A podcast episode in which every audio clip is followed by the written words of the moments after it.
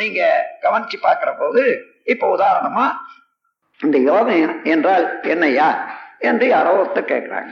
அப்ப உடனே நம்ம யோகத்தை அவருடைய நிலையை பார்க்கணும். எவ்வளவு நேரத்துல அதை சொல்லி முடிக்கணும்? அஞ்சு நிமிஷமா ரெண்டு நிமிஷமா அல்லது ஒரு வார்த்தையிலையா? சிலரு நம்ம போயிட்டே இருப்போம். வணக்கம் செலுத்துவாங்க. அதுக்கப்புறம் ஏதோ ஒரு மரியாதைக்காக என்னங்க நீங்க ஏதோ யோகத்துல சேர்ந்துருக்காப்புல அந்த யோகம் என்னங்கன்னுட்டு அந்த பக்கம் கண்ணை வச்சுக்கிட்டு காலை தயாரா வச்சுக்கிட்டு உங்களை கேள்வி நான் மறுபடியும் சந்திக்கிற போது அமைதியாக பேசிக்கொள்ளலாங்க சொல்லிட்டு திரும்ப வேண்டித்தான். அந்த இடத்துல போய் நீங்க இந்த புன்னல் யோகம் சொன்னா ஏற்கனவே இந்த மாதிரி பதிவு இருக்கிறது சஞ்சித கர்மம் பிராரத்த கர்மம் இதையெல்லாம் இப்படி பதிவா இருக்கிறது. அதுதான் மணி இப்ப விளக்க ஆரம்பிச்சீங்கன்னா என்னடா இது சனி இவங்களால ஏதா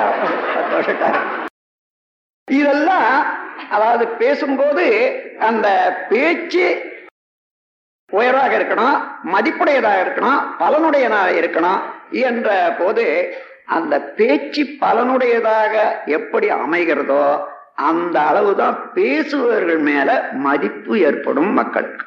அப்படி இல்லை ஆள் பார்த்தாலும் அப்படி திருப்பி இவன் மாட்டிக்கிட்டான். இதெல்லாம் நான் கோடிட்டு இப்ப காண்பிச்சிருக்கேன். இனிமே நீங்க உங்களுக்கு தெரியாதில்ல ரொம்ப பேருக்கு தெரியும் ரொம்ப பேர் பேசுறீங்க இப்ப, பள்ளிக்கூடத்திலயோ அல்லது சங்கங்கள்லயோ பேசியிருக்கீங்க இந்த சிறு நுட்பங்களை மன மனதில் வச்சுக்கிட்டு நீங்க பேச ஆரம்பிங்க. ரொம்ப பேசவே நமக்கு பழக்கம் இல்லைன்னு வச்சுங்க. நாலஞ்சு சொல்லு என்னென்ன சொல்லணுமோ அந்த குறிப்பா அது வரைக்கும் எடுத்து சொல்லிட்டு வாழ்க வளமுடன் இருந்து முடிச்சுட்டு வரலாம். அது ரொம்ப நல்லது. இப்போ நீங்க வர வர நாம பார்க்கிறோம். இன்னொன்னு மெயின் பேச்சாளரை ஒருத்தர் போட்டிருப்பாங்க. அவர்களுக்கு துணையாகவோ அல்லது காலம் கடக்கிறதுக்காகவோ வேண்டி ஒரு நாலு பேரை போடுறது உண்டு. இந்த நாலு பேர்ல ஒருத்தர் அரு அரு நடத்திட்டே அப்ப என்ன நினைக்கணும் இது நம்ம பேச்சை கேட்கணும்ன்றதுக்காக வரல. அது இந்த குறிப்பாக ஒரு மெயினா இன்னும் ஒருத்தர் போட்டிருக்காங்க. அவங்க பேச்சை கேட்கறதுக்கு தான் எல்லாரும் காத்துட்டு இருக்காங்க. அதை வந்து நாம குறுக்கிட கூடாது அதனால அந்த பேச்சுக்கு இந்த விழாவுக்கு சம்பந்தமான ஒரு உற்சாகமான வார்த்தைகள் ஏதாவது சொல்ல முடியுமா? என்று எடுத்து பார்த்து அது வரைக்கும் சொல்லிட்டு நாம் வந்தோமானா மரியாதைக்கு மரியாதை உண்டு அது இனிமையாகவும் இருக்கும். இதையெல்லாம் நான் மனதில் வச்சு ரொம்ப சிரமமே இல்லை. கொஞ்சம் விழிப்பு. நான் சொல்ற மாதிரி இக்னோரன்ஸ்னுட்டு இதுவரையில வச்ச வந்த அனுபவத்தை வைத்துக்கொண்டு நான் வாழ்க்கையை தொடங்க ஆரம்பிச்சோம். ஒவ்வொரு நாளும் நமக்கு சமுதாயத்துல இயற்கையில நம்முடைய சுய அனுபவத்துல மூலமாக ஒவ்வொரு பொருளாலையும் ஒவ்வொரு செயலாலையும் இயற்கை நமக்கு நல்லதோர் பாடத்தை கத்துக்கொண்டே கடுத்து கொடுத்து கொண்டே இருக்கிறது. ஒவ்வொரு செயல்லையும் நமக்கு இயற்கை தன் மடியை திறந்து ரகசியங்களை தெரிவித்துக் கொண்டே இருக்கிறது. நாம பிடித்துக் கொள்ள வேண்டியதுதான். அதை விடக்கூடாது. அப்படி பார்க்கிற போது ஒவ்வொரு இடத்துல உள்ள அனுபவம் இதுவரையில தெரிந்த அனுபவங்கள் இவர்களுக்கு மதிப்பு. நமக்கு தெரிந்ததுக்கு நமக்கு மதிப்பு கொடுக்கலன்னு சொன்னா நாம தெரிஞ்சவங்கலாம் யார் நம்ம மதிப்பாங்க? முடியாது. அதனால நமக்கு தெரிந்த அனுபவத்தை இந்த மூன்று முக்கால ஞானம் என்று ஒரு வார்த்தை இருந்தது அதை பின்னால வந்தவங்க சில இதை சில இடங்கள்ல தவறாக உபயோகப்படுத்திருக்காங்க அது குறிப்பு என்னன்னா ஒரு மனிதனுடைய வாழ்க்கையில எந்த செயல் செய்தாலும் அந்த செயலுக்கு உரிய முற்கால அனுபவம் அவனுக்கு உண்டு. இந்த செயல் செய்வதற்கு உரிய சூழ்நிலை அமைப்பு உண்டு. அதே போல இந்த செயலை இந்த நேரத்தில் இப்படி செய்தானேயானால் என்ன விளையும் என்பது அவனுக்கு நன்றாக தெரியும். கவனிச்சு பார்த்தான் அப்போ பழைய அனுபவத்தையும் மறவாத தற்கால சூழ்நிலையும் கணித்துக்கொண்டு எதிர்கால விளைவறிந்து அளவோடு முறையோடு செய்யக்கூடிய ஒரு ஆற்றல் இருக்கு பாருங்க. விழிப்பு நிலையோட அளவு முறை கண்டு ஆற்றும் செயல் திட்டம். இதுதான் முக்கால ஞானம்னு சொல்றது. அது என்ன மகரிஷிகள் தான் முக்கால ஞானம் இருக்கும் என்பது அல்ல. ஒவ்வொருவருக்கு இருக்கு. எந்த செயலுக்கும் அதற்குரிய அனுபவம் பழைய அனுபவம் இருக்கிறது. இந்த கால சூழ்நிலை இருக்கிறது.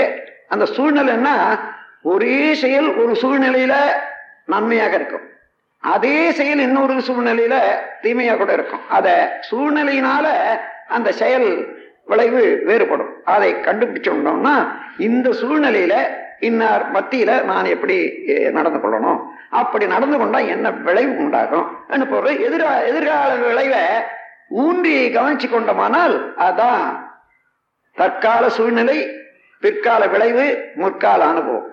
முக்கால அனுபவம் தற்கால சூழ்நிலை பிற்கால விளைவு. இந்த மூன்றையும் இணைத்து கொண்டு செயல்படும் போது ஒவ்வொரு செயலும் நன்றாக சிறக்கும். அதுதான் அவேர்னஸ் விழிப்பு நிலை என்று சொல்வது.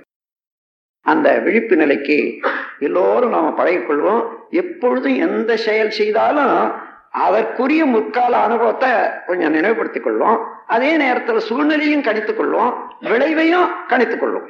கூடுமான வரையில் அப்படி செய்தா அதன் பிறகு போக போக என்ன ஆகும்னா கரெக்டா என்ன செய்யணும் என்பதும் தெரியும் என்ன விளையும் என்பது தெரியும் செய்யற செயலெல்லாம் சித்தியாகத்தான் இருக்குமே தவிர ஒன்று கூட ஃபெயில் ஆகாது.